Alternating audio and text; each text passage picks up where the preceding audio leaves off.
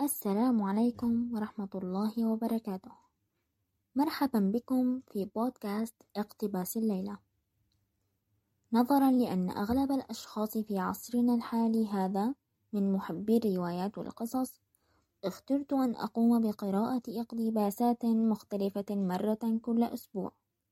من خلال بعض الروايات التي قرأتها سابقا ومناقشتها معكم في الليل. والآن أرغب في التحدث عن اقتباس أعجبني من رواية حالات نادرة الجزء الثاني. هيا نبدأ.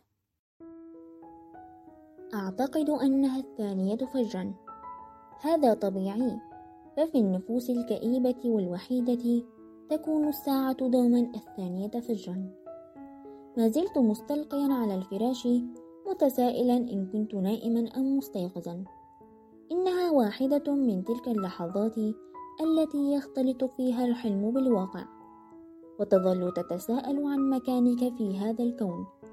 وهذه بالمناسبة أجمل لحظات حياتي. فمن خلالها أشعر أنني أسبح وحيدا بين المجرات في الفضاء اللامتناهي تاركا هموم الأرض بأكملها خلفي. لكن اللحظات السعيدة لا تدوم أبدا مع الأسف. فها أنا قد استيقظت فعليا بسبب امتلاء مثانتي أتساءل إن كان ذهابي إلى الحمام أمرا مستحقا أم لا؟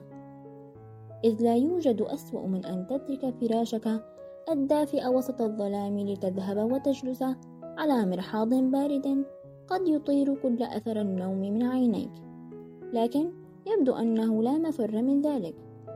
نهضت من الفراش فعليا متجها إلى الحمام شاعرا أنني قد استيقظت تماما ولا أرغب في العودة إلى النوم خاصة وأنه لا توجد لدي أي مسؤوليات أو التزامات لهذا اليوم كونه يوم إجازة لذا لن أعاني أي إرهاق وأستطيع الذهاب إلى الفراش لاحقا متى شئت.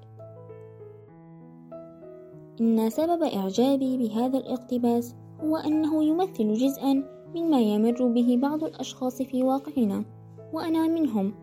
مثل ما ذكر في الرواية وهو الاستيقاظ في منتصف الليل رغما عن إرادتنا بسبب حاجتنا الملحة للحمام والذي عادة ما يتبعه ذهاب النوم من أعيننا بعد الانتهاء من استخدام الحمام.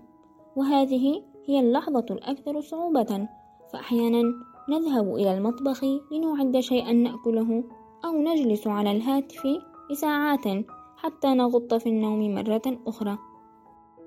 هذه كانت مناقشة الاقتباس معكم. فما رأيكم أنتم؟ هل سبق وأن مررتم بنفس هذا الموقف من قبل؟ ها قد وصلنا للختام. شكرا لاستماعكم. كانت معكم محدثتكم دعاء محمد.